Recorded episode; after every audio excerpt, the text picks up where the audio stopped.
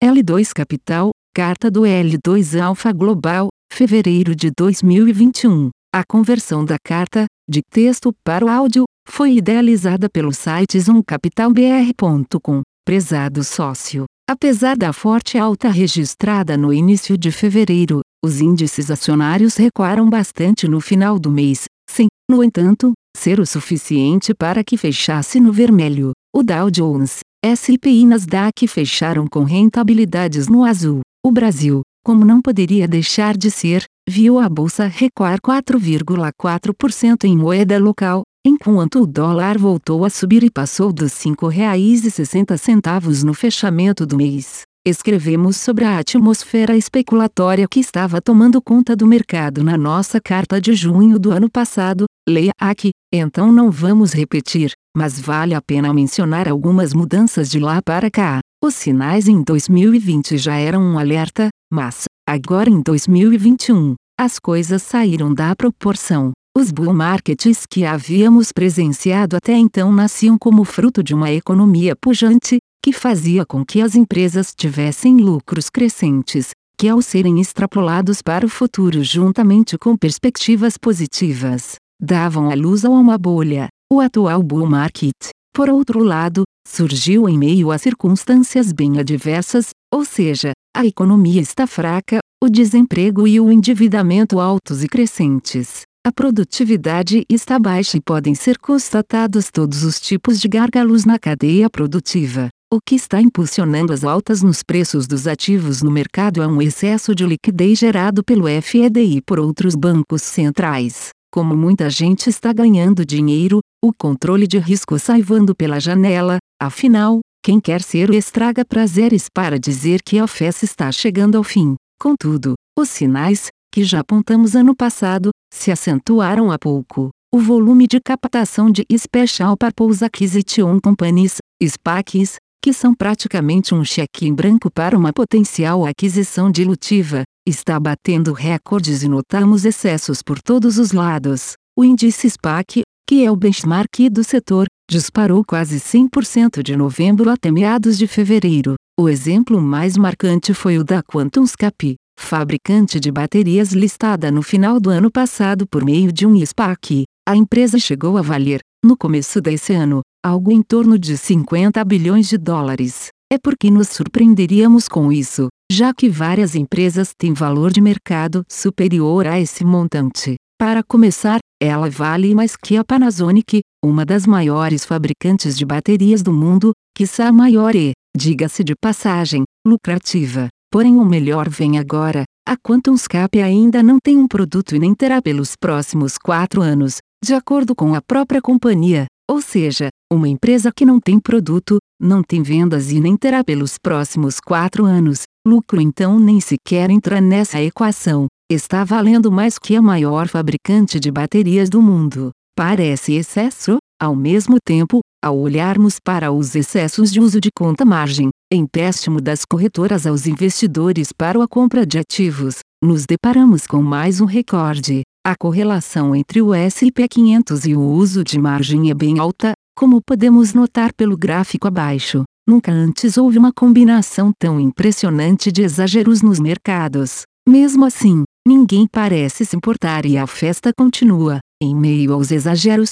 Contudo, várias ações de tecnologia, apesar de estarem em alta esse ano, já registram quedas superiores a vinte por cento desde as máximas históricas atingidas há pouco. São empresas grandes, como Tesla, Zoom, Peloton, dentre outras. Esse foi o setor que puxou as bolsas até aqui. Vê-lo engasgar não é um sinal alvissareiro. Também estamos assistindo ao advento da A R K Investment Management, empresa que ganhou notoriedade pelo seu investimento em Tesla. Nós chegamos a ver o modelo deles de valuation para o fabricante de carros elétricos e ficamos chocados. A avaliação estava recheada de erros primários, como falta de balanço patrimonial e de fluxo de caixa, itens como property, plant and equipment, P P E, ativos imobilizados, estavam avaliados em menos de vinte mil dólares americanos. Intrigantemente, o aumento na necessidade de capital agregava no valor da empresa,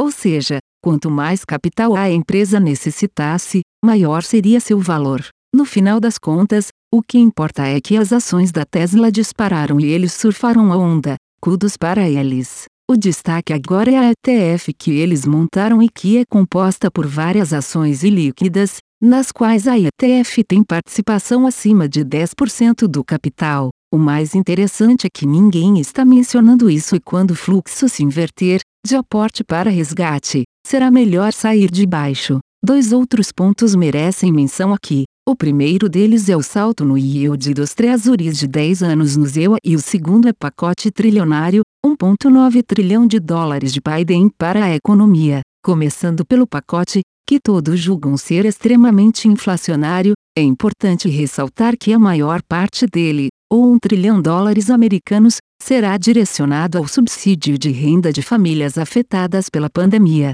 setecentos e cinquenta bilhões de dólares americanos serão destinados aos esforços para a vacinação em massa e apenas cento e cinquenta bilhões de dólares americanos para a ajuda a empresas. É preciso entender como serão empregados os recursos antes de pegar os números, que são realmente impressionantes, e sair correndo por aí anunciando a volta da inflação. Ainda não estamos convencidos de que a inflação dominará o cenário, embora não tenhamos uma posição firme sobre o tema. Sobre os títulos do Tesouro norte-americano de dez anos, vimos uma disparada nos yields, que já vem em alta desde agosto do ano passado, conforme ilustrado no gráfico abaixo. Vários ativos, ações inclusive, usam as taxas desses títulos como base para sua precificação. Assim, quando os yields sobem, os valuations caem. Esse é mais um risco que parece estar sendo negligenciado pelo mercado. A estabilidade é instável, especialmente aquela fomentada artificialmente por taxas de juros muito baixas, que levam os agentes a tomarem decisões de investimentos ruins e irracionais. Além disso, as pessoas se acostumam com o F E D sempre vindo ao resgate, o que é, no mínimo, perigoso. Agora é hora de ter cautela. Cenário local. O Ibovespa seguiu o rumo contrário das bolsas americanas e fechou fevereiro em queda de quatro vírgula quatro por cento, acumulando uma perda de sete vírgula cinco por cento em dois mil e vinte e um. Cotada em dólar americano, a queda no ano passa dos quatorze por cento. As incertezas que pairam sobre o cenário fiscal e político do país afugentaram investidores estrangeiros, que retiraram recursos da bolsa brasileira. Mesmo com os resultados corporativos relativamente positivos divulgados ao longo das últimas semanas, após a eleição de presidentes das casas legislativas mais alinhados com o executivo, a atenção se intensificou quanto aos rumos da aprovação de um pacote adicional de ajuda e das consequências disso para o endividamento do governo e o equilíbrio das contas públicas. Pesou na última semana o episódio envolvendo o Planalto e a presidência da Petrobras, que suscitou questionamentos acerca das intenções liberais do governo. Em meio às dúvidas, a moeda brasileira foi impactada e viu a moeda norte-americana subir forte e fechar um mês acima de cinco reais e sessenta centavos, mesmo com a atuação intensa do Banco Central, que recorreu a leilões de swap para conter a depreciação do real. A curva de juros registrou abertura, refletindo projeções de aumento da taxa básica de juros, com expectativa de que o ciclo de normalização da taxa SELIC tenha início já na próxima reunião do COPOM no dia dezessete de março. L dois Alpha Global Fim C P. No mês passado, mencionamos que havíamos usado de oportunismo para comprar ações da Eletrobras,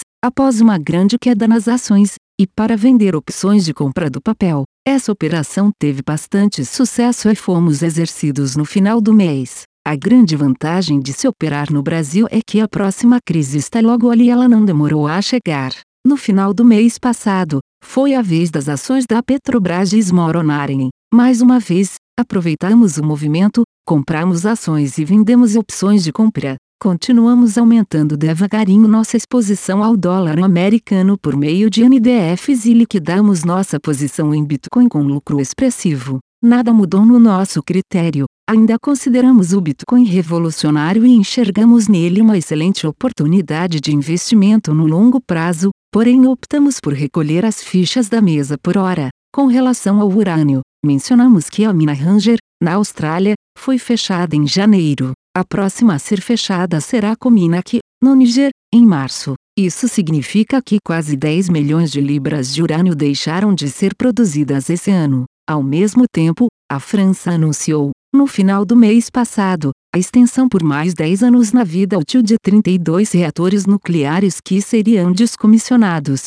Por si só, isso já significa um aumento no consumo de urânio de cento e vinte milhões de libras. Diga-se de passagem, esse foi o volume total produzido o ano passado por todas as minas do mundo juntas. A demanda está crescendo, como já dissemos várias vezes, não só pelos novos reatores nucleares em construção, que já passam dos cinquenta esse ano, mas também pela prorrogação da licença de operação de vários reatores existentes. Mais interessante ainda foi a captação de cento e quarenta milhões de dólares americanos pelo fundo Yellowcake para o exercício da opção que eles têm e subsequente compra de três vírgula cinco milhões de libras de urânio da KazAtomProm. Como a KazAtomProm está com seu estoque nas mínimas, ela será obrigada a ir ao mercado spot para poder comprar o material e entregá-lo ao Yellowcake. Isso porá ainda mais pressão nos preços. Nosso gestor fez uma breve apresentação sobre a tese de urânio no conceituado canal de investimentos Real Vision T V. Recomendamos a todos que assistam. Como sempre, gostaríamos de agradecer a você mais uma vez pela confiança e pelo prestígio. Cordialmente, Marcelo Lopes, L dois Capital Partners. A conversão da carta, de texto para o áudio, foi idealizada pelo site zoom capital b r ponto com. Aviso legal. É recomendada a leitura cuidadosa do regulamento dos fundos pelo investidor antes de tomar a decisão de aplicar seus recursos. A rentabilidade passada não representa a garantia de rentabilidade futura. A rentabilidade, quando divulgada, não é líquida de impostos. Fundos de investimento não contam com garantia do administrador, do gestor, de qualquer mecanismo de seguro ou fundo garantidor de crédito, F G C. Para avaliação da performance de um fundo de investimento, é recomendável a análise de, no mínimo, doze meses. A gestora não se responsabiliza por quaisquer decisões tomadas tendo como base os dados deste documento. As informações aqui contidas têm caráter meramente informativo e não constituem qualquer tipo de aconselhamento de investimentos ou oferta para aquisição de valores mobiliários. Os investimentos em fundos de investimento e demais valores mobiliários apresentam riscos para o investidor. Os fundos de ações com renda variável podem estar expostos a significativa concentração em ativos de poucos emissores, com os riscos daí decorrentes.